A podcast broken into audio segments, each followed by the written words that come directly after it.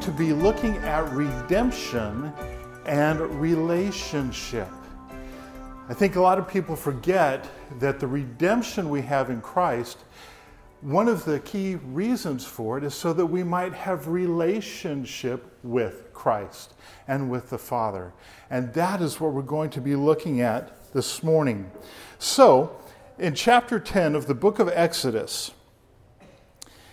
the eighth plague, all right, and remember I said last week that God is judging each one of these judgments, these plagues, has a correlating God of Egypt, okay, that it's tied to. So we have in chapter 10 the eighth plague, which is locusts, all right? And of course, Pharaoh says, No way, I'm not letting you go. Then the ninth plague, darkness, so dark that they can't see their hand in front of their face for a while. And they're freaking out, but still no releasing of the people of Israel. And then in chapter 11, God gives a final threat of a pending judgment. And he says that what he's going to do is kill every firstborn child in the land of Egypt animal and human.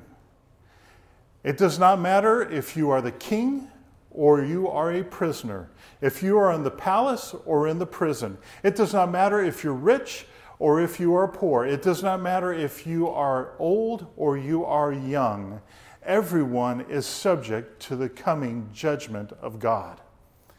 And so, God tells the people of Israel, the Hebrews, that what they are to do is to slay a one year old lamb and apply the blood to the doorposts and the lintel of their home.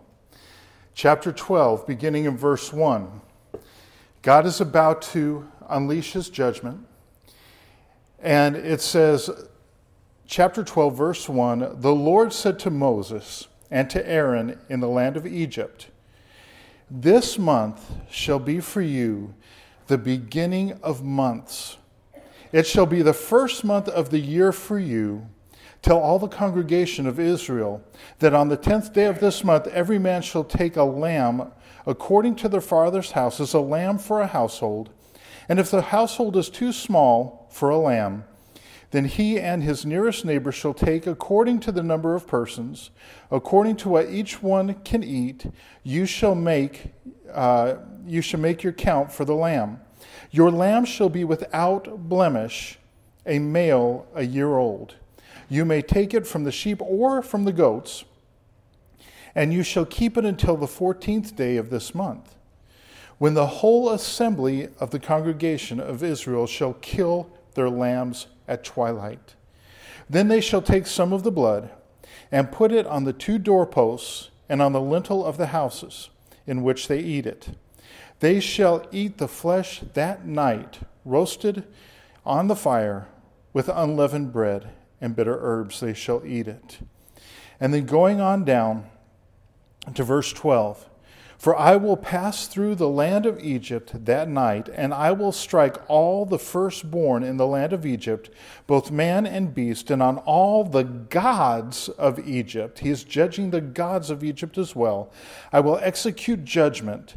I am Yahweh, the Lord.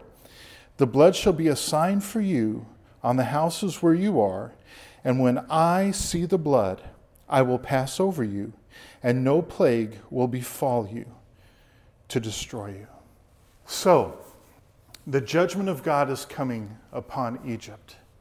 There is a way of escape from that judgment, and it is to apply the blood of the Lamb on your home. This, of course, is a picture of Jesus Christ, our Passover lamb. Egypt is a picture of the world and our bondage to the world and our slavery to sin.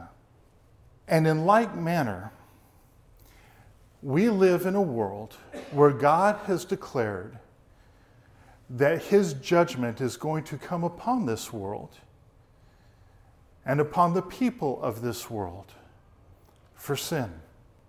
And every human being will face the judgment of God. It may be after the rapture and Christ comes and I'll stand before him there. It may be a person will die today and they will stand before the Lord. God will judge. Actually, the Bible tells us it is Jesus himself who will judge humanity. Jesus is the judge. So here's the thing since judgment is pending for the world and for all humanity, there is one way to be redeemed, one way to escape the judgment. And that is through the blood of the Lamb applied to our lives. The only thing that they had to do was by faith obey what the Lord said and apply the blood and eat the sacrifice. In the same way, the only thing we need to do to escape the judgment and wrath of Almighty God for our sin is to, by faith, apply the blood of Christ to our life and eat the sacrifice. Jesus said, My blood is true drink, my body is true food. He is our sacrifice. And our relationship with the Lord is not just external, the blood on the house, it is the presence of Christ in us. That's what communion symbolizes the taking of Christ in. This is my body, take and eat of it. We need to bring Jesus into our lives, not just have him on the peripherals, okay? And when the time comes when we stand before the Lord, what will be looked at as what is placed for the judgment or for, for redemption on our lives will not be another God. Okay? There are no other gods. God is judging the gods of the world, the gods of Egypt here. We cannot put on the doorposts of our lives a note listing all of our good deeds and saying, I did this, and I did this, and I did this, and I did this, and I did this. That is not what the Lord requires. We cannot tack to the doorpost of our lives our baptism certificate. I was baptized, won't cut it. How about my church membership, Lord? I've posted this on my life. See this? I belong to the church. That doesn't cut it. Unless by faith we obey the Lord and we take the precious blood of Christ and apply it to our lives by faith and take in Jesus to our life. That is how we are redeemed. That's how we're saved. He paid the price. All we have to do is receive the Lord. And it is so critical that Christ is in our lives. There are so many people who believe that they will stand before God and be in good standing before Him because of their good works, the God they worship, the church they go to, a baptism certificate, or any other number of things. Jesus said, I am the way, the truth, and the life, and no one comes to the Father except through me. This is how the relationship begins. Because did you notice in chapter 1 that God says to Moses, This is the first day of a new month for you. This is when your new life begins. 10 days out, you will take a lamb and bring it into your home. You're going to have a personal relationship with this little lamb for seven days or four days. And then you are going to sacrifice that lamb that you have had in your midst, in your home, as a sacrifice, that my judgment can pass over you. And here's the thing when we take Jesus into our life, when we receive Christ, that is the beginning of a new life. That's when the new day dawns. That is when we are set free from captivity and the bondage of sin and the control of Satan and the destiny of destruction. As the Lord Jesus Christ is our Lamb and who has removed our transgressions far from us and who has delivered us from judgment and the wrath of God because he bore it upon himself on the cross. God is about redemption. God is about relationship. God wants more for you and I in our lives than we really comprehend. And that is what is going to unfold now. Because it's not going to be, okay, you all had the sacrifice, you had the Passover lamb, all right, boom, we get you out. Have a great one. We'll touch base with you later. No, that's just the beginning. We've got a journey to take. We have a new place to live. We have a land flowing with milk and honey where God is going to move and cause his people to grow and to take possession and to flourish and to be a light for him in the world. A people through whom he can work and glorify himself. God has a plan, God has a purpose. It's not just getting saved. And you've heard me say it before it's like getting married. When you do your vows and you commit your life to one another, that is not the end. That's the get go, that's the beginning. That's when you really get to delve into the adventure of life and have it flourish into a wonderful blessing and legacy. It begins with redemption. And as we go further, we'll see redemption as at the very base of the relationship. So, we have that in chapter 12, and God brings them out. Pharaoh says, You can go. The ones who applied the blood on their homes, the judgment of God passed over them, and death came to every household in the land of Egypt. The judgment of God touched everybody who did not have the blood of the Lamb. And so he brings them out. But God does something very interesting, and we're going to see this unfold. Once they're out, he takes them into a time of testing. Okay? Why? We'll see in just a minute. But the first one is found in chapter 14, and it is the ever famous parting of the Red Sea. Okay? Now, what happens here is that God is telling Moses, okay, here's the game plan, Moses. Ready? I want you to take the people and I want you to bring them into this particular valley. And they're going to be boxed in. They're going to have the Red Sea and two mountains on either side, and they will have no way out except the way they came in. And you're going to go in, and I am going to show my power and my glory one final time so that the people of Egypt will know that I am the Lord. They will know that I am God and there is no one like me or besides me. And so Moses says, Okay, Lord.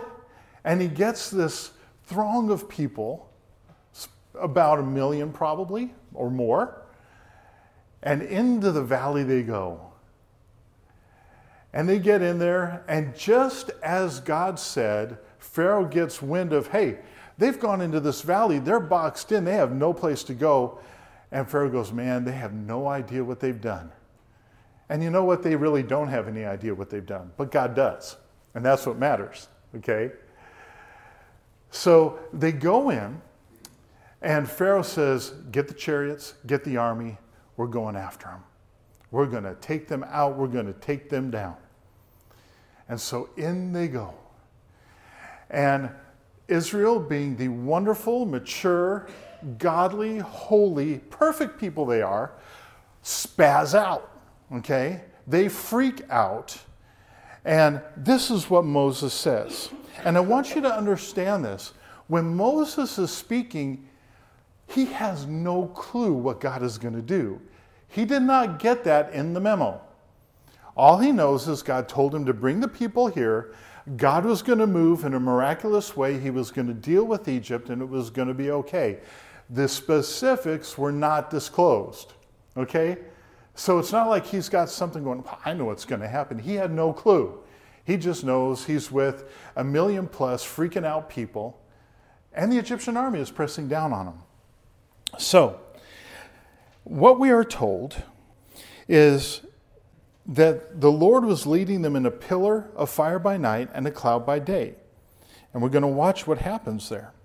But in verse, uh, verse 11, they said to Moses, the people, It is because is it because there are no graves in Egypt that you have taken us away to die in this wilderness? Now, God has unleashed plagues upon Egypt. God has just passed over them and allowed them to live while He's judged Egypt. And they're going, You've taken us out here to die in the wilderness. What have you done to us in bringing us out of Egypt? Is not this is what we have said to you in Egypt? Leave us alone that we may serve the Egyptians? That's the thing. God wants them to serve him, not the Egyptians. For it would have been better for us to serve the Egyptians than to die in this wilderness. And Moses said to the people, Fear not. When people are freaking out, what happens when you tell them, Don't be afraid? It doesn't help. So he says, Fear not, stand firm, and see the salvation of the Lord which he will work for you today. For the Egyptians who you see today, you shall never see again. The Lord will fight for you, and you have only to be silent. He doesn't know what they're going to do, what God's going to do. But he says, Look, don't be afraid, stand your ground, watch what God's going to do, and shut up. Okay? Basically, be quiet, stop spazzing and watch how God is going to move on your behalf, just as He did just a little bit ago as He took you out of the land of Egypt. Okay? And then it says in verse 19, then the angel of God, who was going before the host of Israel, moved and went behind them and the pillar of cloud moved from before them and stood behind them, coming between the host of Egypt and the host of Israel. The angel of the Lord is none other than the manifestation of Jesus Christ in the Old Testament. We'll see this time and time again. We'll see it in just a minute. So, here they are. They are freaking out, and this it's not Moses that's just led them here, the cloud has led them. They follow the cloud. And the cloud moves, and the angel of the Lord moves behind and interposes himself between Egypt and Israel. And the cloud moves around and envelops the Egyptians in a dark cloud, a fog, and they can't see what's going on. And then when all this has happened, you know what happens. The Lord parts the Red Sea, and the people of God walk through on dry land. And then, once they're on the other side, the cloud lifts, and Pharaoh and the Egyptian army see what has happened, and their hearts are so hard, it's let's go after them. Now, I would like to think I have enough sense that if I saw that, I would go, We're done. Going home. Okay? It's all good. But no, the heart was so hard that they pursued. And God buried the Egyptian army in the Red Sea. The very ones who sought their destruction were destroyed themselves. So, in all of this, the people are looking at the situation going, We are going to be destroyed. No, you're not. God is going to destroy the very thing that seeks your destruction. We have no hope. Oh, yes, you have hope. There is no way. He will make a way where there is no way. And so God moves, and they go from panic into praise as Miriam begins to lead them in an impromptu worship service on the banks of the Red Sea, the other side. The horse and rider are cast into the sea. Now, a few days later, chapter 15, they're at the waters of Marah. They're thirsty. There's a lot of people. Guess what? The water's poisoned. It's bitter. They can't drink it. So rather than going, you know what, God's taken us a long way. All right, what are you going to do, God? They start complaining and freaking out and grumbling. And God tells Moses, take this branch, throw it in there, it'll take care of it. And they had clean water. So they didn't do so good, test number one. They didn't do so good at test number two. Now, God put them at the Red Sea, and He did something huge. You think you can handle water purification? You know, just a big, what are those things called? Britas? You know? It's like a, a Holy Spirit Brita, you know, purifying this thing. You think he can handle that? If he can handle parting a sea and destroying an army, you think he might be able to purify water? Probably. Big test, little test. Didn't do good in either of them. And then in chapter 16, a few weeks pass now. God is faithful, but there's not much food left. What are they going to do? Oh Lord, you took care of the water. You took care of Egypt. You let us go through the, the Red Sea on dry land. What do you got for dinner? No. You brought us out here to die. We wish we had the food of Egypt. At least we had a good hot meal there. This stinks. We're going to die out here. It's like, okay. And I can't, I can't judge them because you know what? There are so many times in my life where God has done something so fantastic. And then in the little tests, I still forget. And I still panic. And I still worry. And I still stress out. And I still freak out. I'm no different. And thank God he is patient. So, what does God do? All right. Tonight, you're going to be having quail. And tomorrow morning, you're going to have manna. Now, we lived in Israel. And when you live in a country and you don't have a handle on the language, shopping at the grocery store can be a challenge, especially if you're in a area where you're with the locals. And so Jennifer would go to the grocery store, which was across the street from our house, or the kids would go. And you, she would buy things going, This looks like what I think it is. Or she would sometimes ask somebody, Hey, is this what I think it is? But sometimes she didn't know. And she cooked by faith.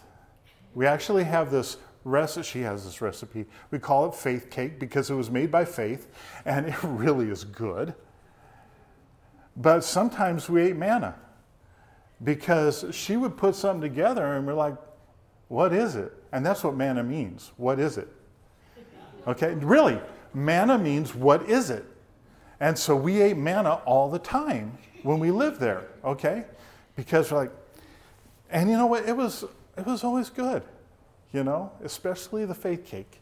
That was that's good stuff. So, you know, God is providing for them man, it was like eating graham crackers all the time. Okay? Honey, and it looked like coriander, you know, and you ground it.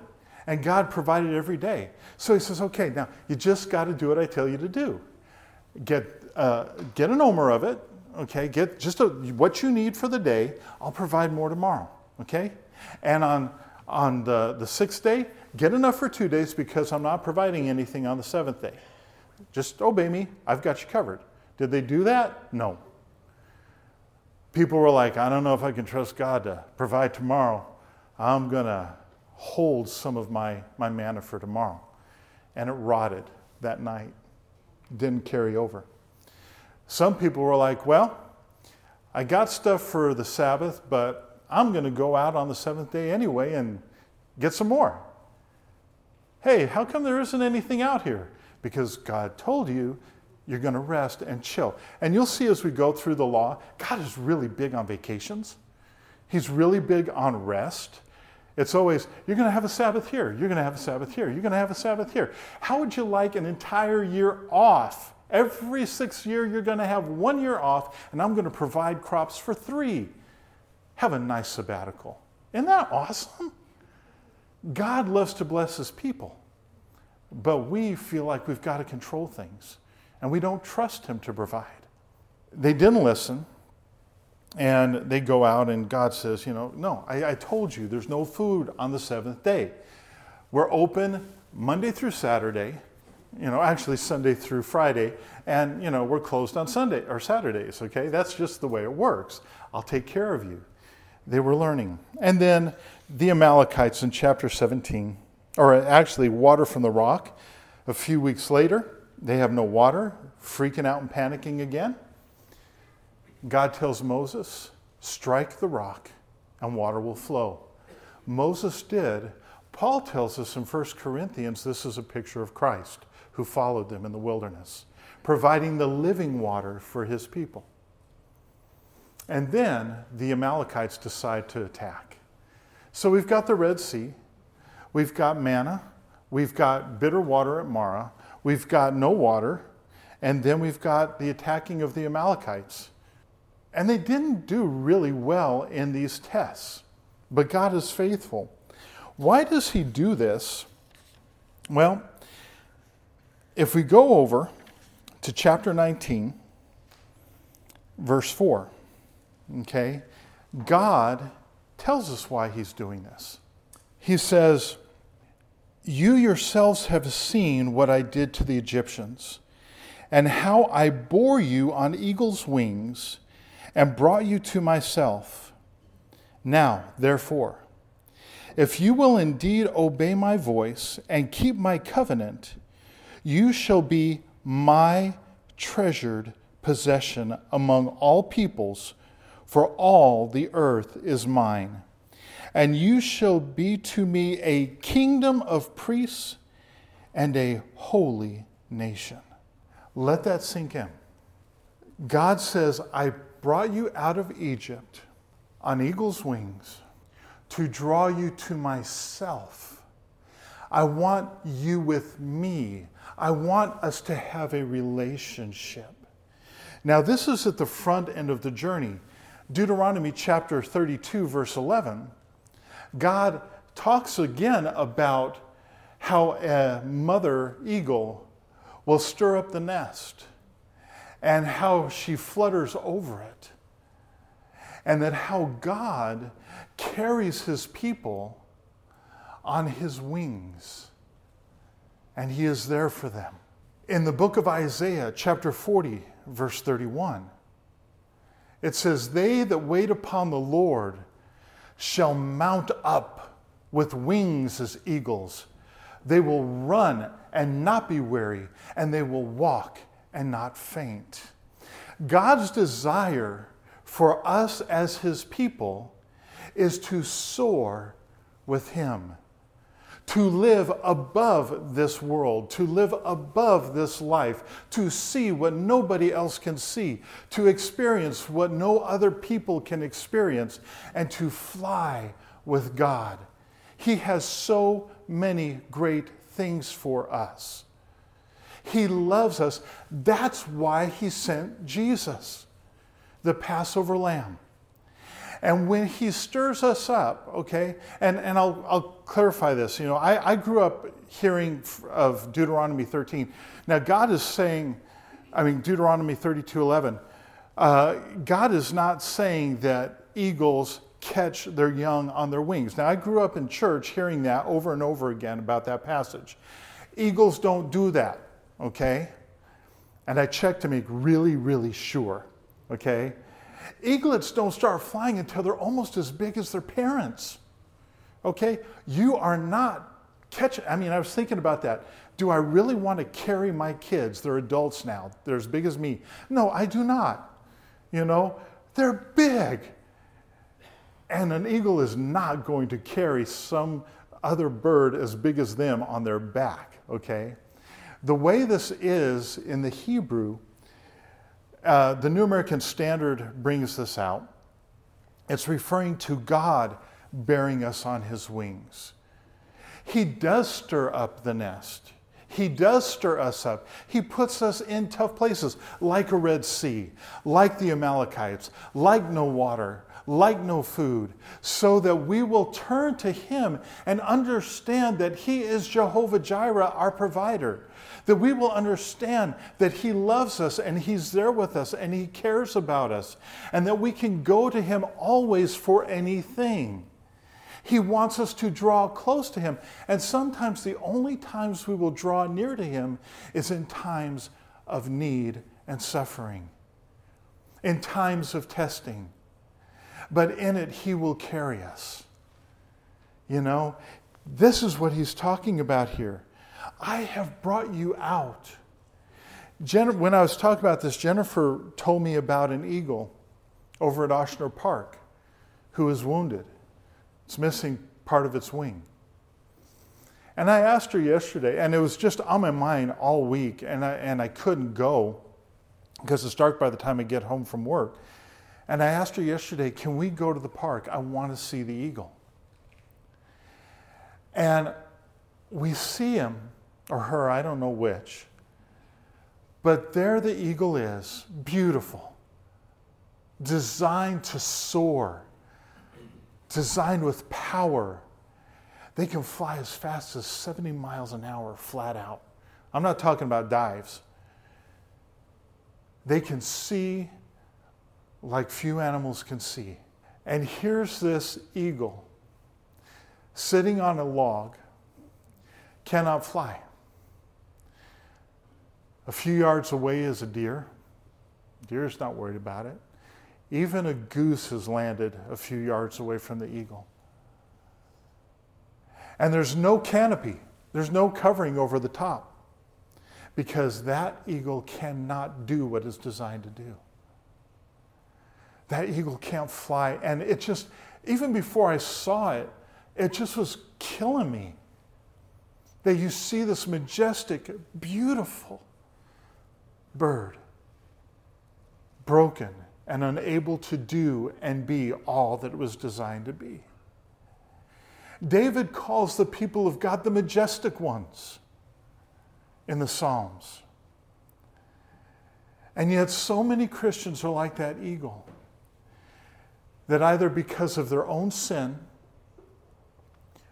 or because of the sin of others, they are broken, they are wounded, and they cannot fly. They cannot ascend into the heights that God has for them. They cannot be who God has desired and designed them to be because they are encumbered by sin and the things of this world. That is why Paul said, lay aside every sin and the weight that so easily besets us, pressing on to Jesus, the author and finisher of our faith. We ground ourselves because of sin, complacency, laziness, apathy, and carnality. And we get grounded because we get wounded by other people, people within the church, and we give up and say, I don't want to fly anymore because somebody might try to take me out, take me down. Even if we are grounded, the Lord God Almighty loves you and He wants you to soar. He wants you to fly again. And the winds of trials are the very things that will allow us to set our wings and fly. You think of Samson. Samson, because of his sin and pride and the garbage that he did, never fully fulfilled what he could have been as a judge and minister of God to the people of Israel. And his wings got clipped his head was shaved bald, and he was walking in the prison, grinding grain like an ox. But then there's that verse where it says, But the hair of his head began to grow. The long hair was the symbol of the Nazarite vow, and the covenant with God and the presence of God. Guess what? The presence was coming back. And when Samson is taken into the temple of Dagon, and he cries out and he says, Lord, one last time, let me feel your power. Let me do that which I was designed to do. And he went out in a blaze of glory, taking out more of the enemies of God in his death than he ever did in his life. And his name is written in Hebrews chapter 11 as one of the heroes of the faith. Peter denied Jesus three times. He crashed and burned. But redemption came at the resurrection. And Jesus says, Go and tell my disciples and Peter to meet me in Galilee. And he restored Peter, that broken man to where he became a pillar of the church. You may be broken, you may be grounded, you may have crashed and burned. But we have the God of redemption and restoration, the God of healing, the God of mercy, the God of grace. As Anne Graham Lotz says, He is the God of the second chance, the fat chance, the no chance. And that is our God. He wants you to soar. There are conditions, though. God says, You need to obey my voice, keep my covenant. You are my treasured possession. This is reiterated by Peter in 1 Peter chapter 2 verse 9. If you are a saint of God, if you have embraced Jesus as your savior and applied his blood to your life and believed on his name, you are his precious possession, bought not with gold or silver or things that perish, but with the precious blood of Christ. Do you know how valuable you are to God? Oh man, enough to die for. He has more for you than you can imagine. There is a new life, a new land, a new hope, a kingdom of priests, direct access to God, and a holy, set apart nation. That's what we as believers are supposed to be.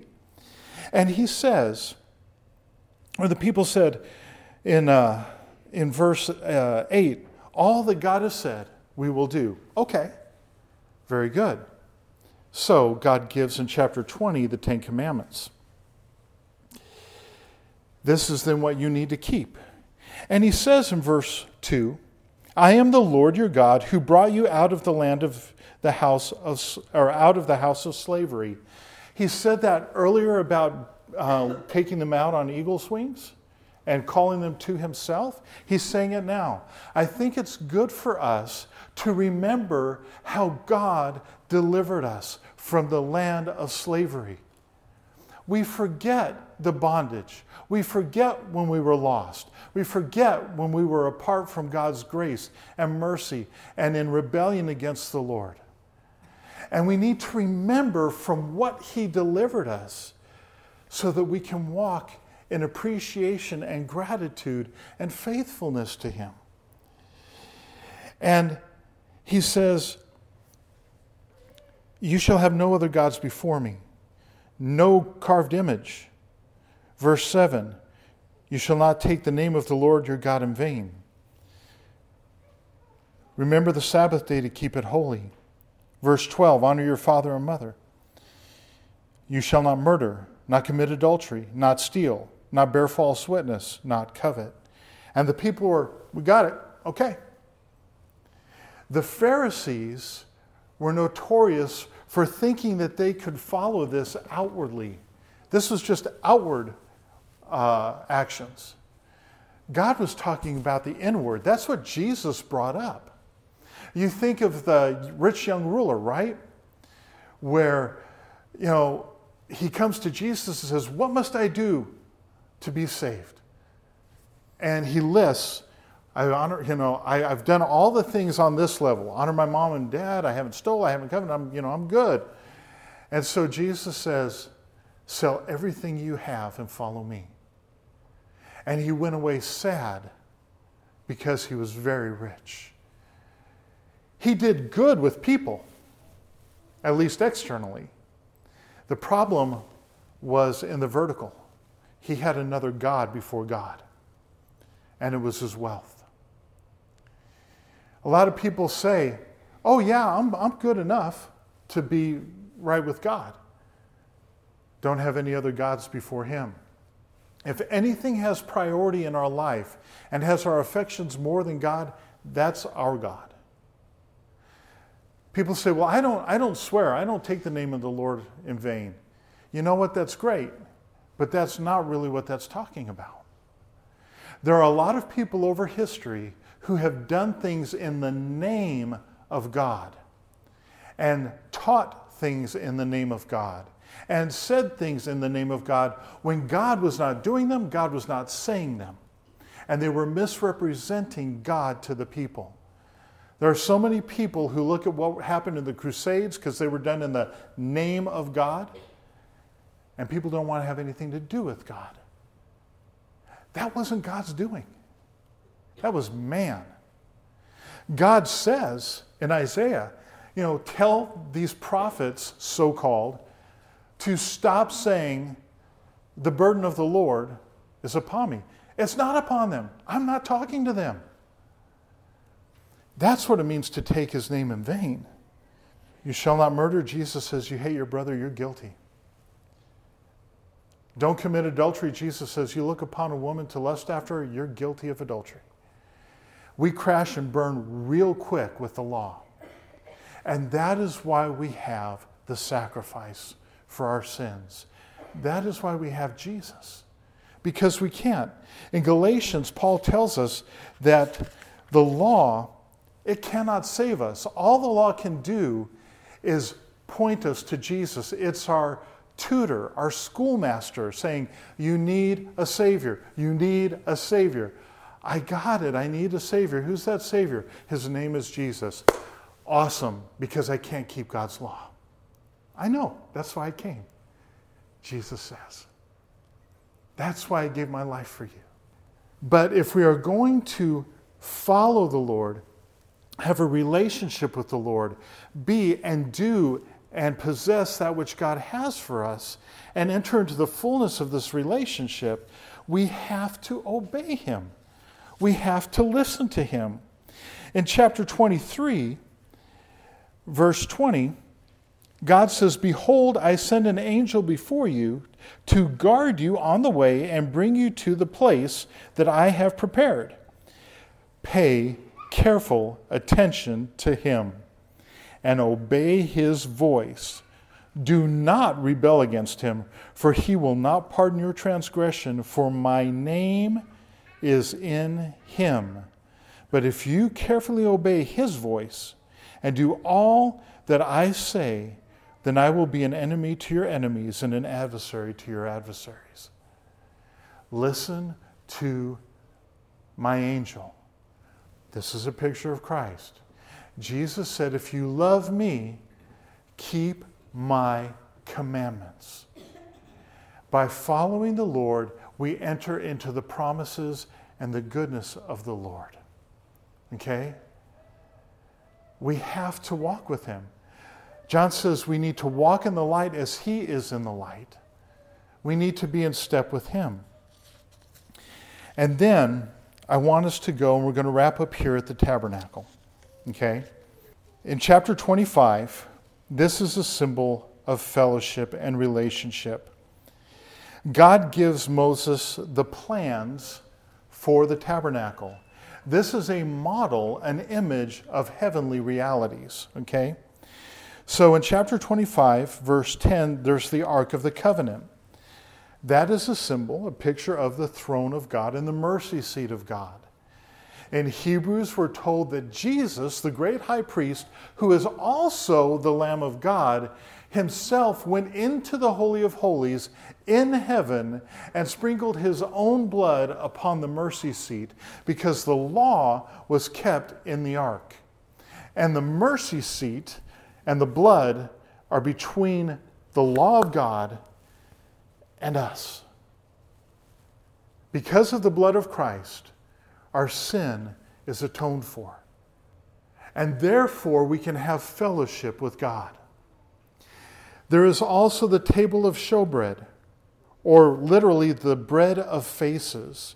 Twelve loaves, one for each of the tribes of Israel, were placed before the Lord every day as an example of their presence before Him. And only the priests could eat it. It was communion, it was relationship.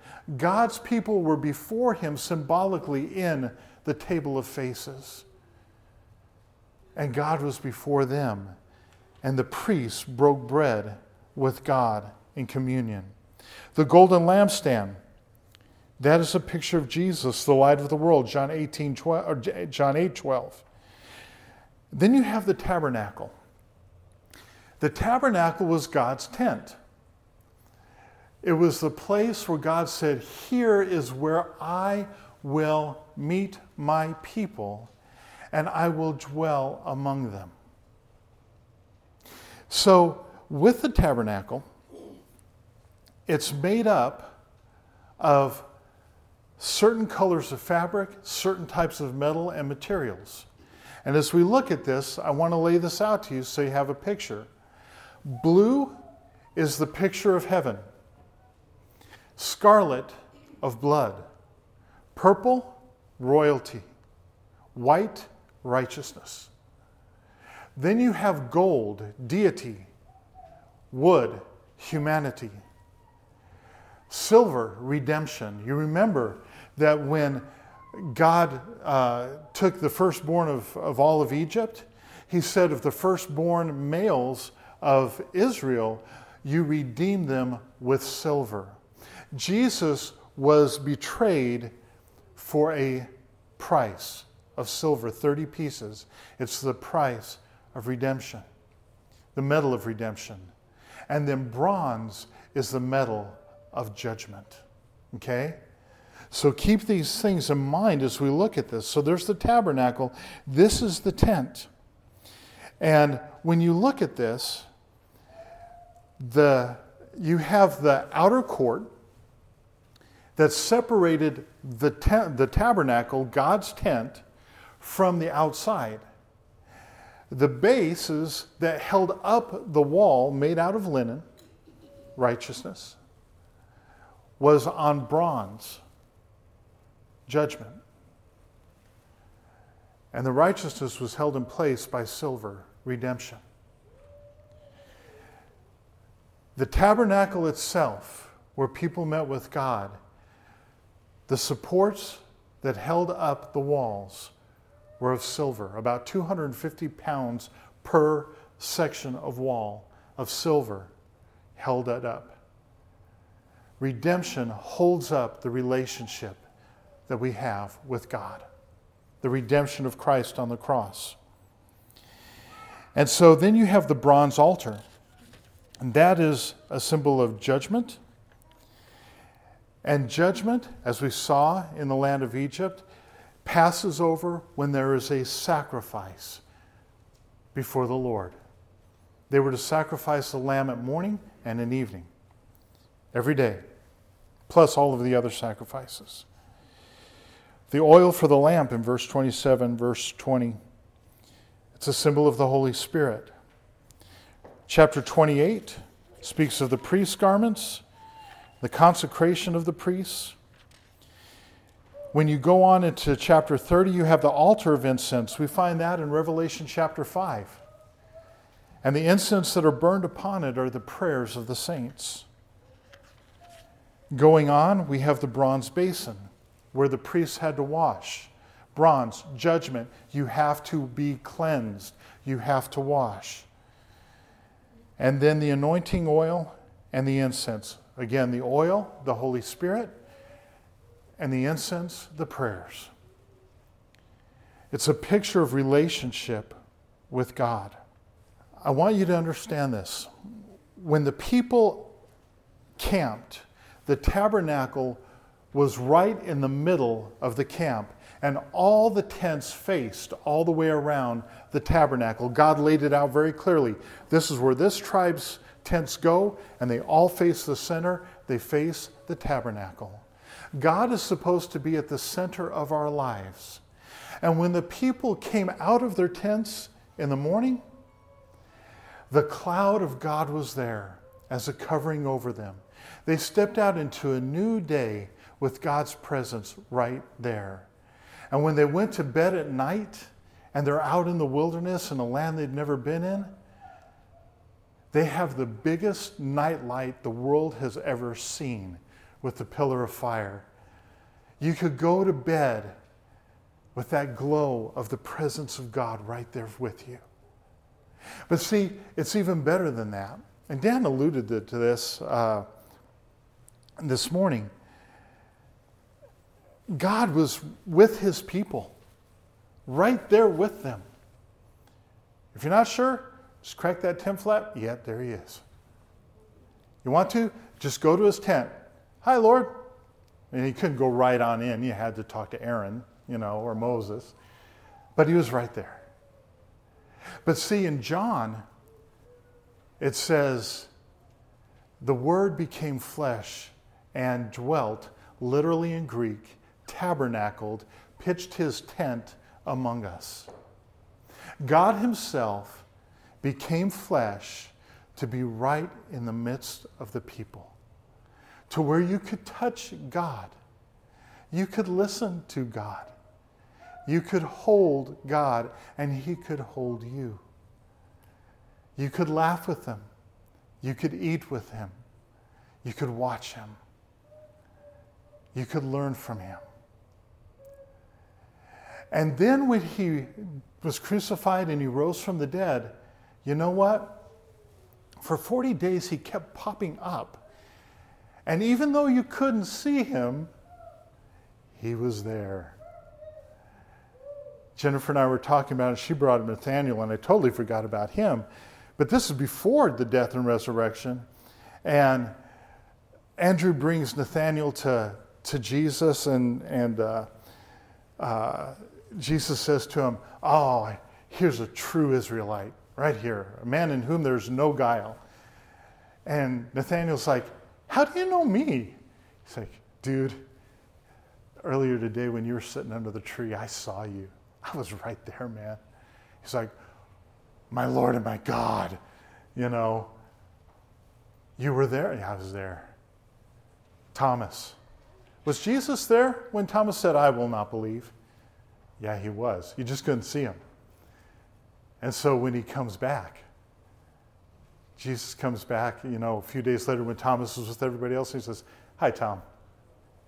Hey, have at it, bud.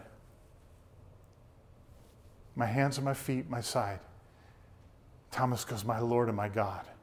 And Jesus says, Blessed are those who believe and have not seen. Here's the thing and I want to leave you with this. Right here, right now, in this place, God is here.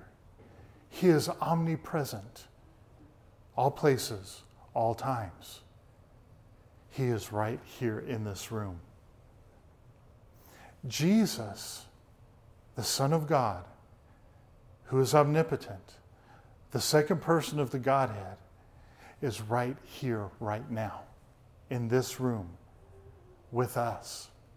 The third person of the Godhead, the Holy Spirit, if you are a believer, is not only in this room, but he is in you. For you are the dwelling place of the Holy Spirit. And we are the dwelling place of the Holy Spirit corporately individually and corporately. How close is God to you? Right here. How close is Jesus? Right here. Do not be afraid, for the angel of the Lord is with you. The Holy Spirit is with you and He is in you. And God has a promised land for you. It is not heaven that's being talked about with Canaan. That is a fulfilling, bountiful Christian life on this earth. Heaven will come. In Canaan, there will be battles, there will be struggles, there will be enemies to conquer. And God said to Israel, I'm not going to wipe out all your enemies in one shot because if I did, you're not big enough to take care of what I'm blessing you with. You're going to get overrun by wild animals and everything. You cannot maintain it. And so it is with us. God gives us ground and his promises little by little so that we can grow into them. Every eagle has to grow up, every eagle learns to fly. And you have a Father who loves you so much that he gave his only begotten Son, that whoever would believe on him will not face judgment, will not perish, but have eternal life. What is eternal life? Jesus said that they may intimately, personally know you, the one true God, here and now, and Jesus Christ, whom you've sent. Relationship founded upon the redemption of the blood of the Lamb. That is ours.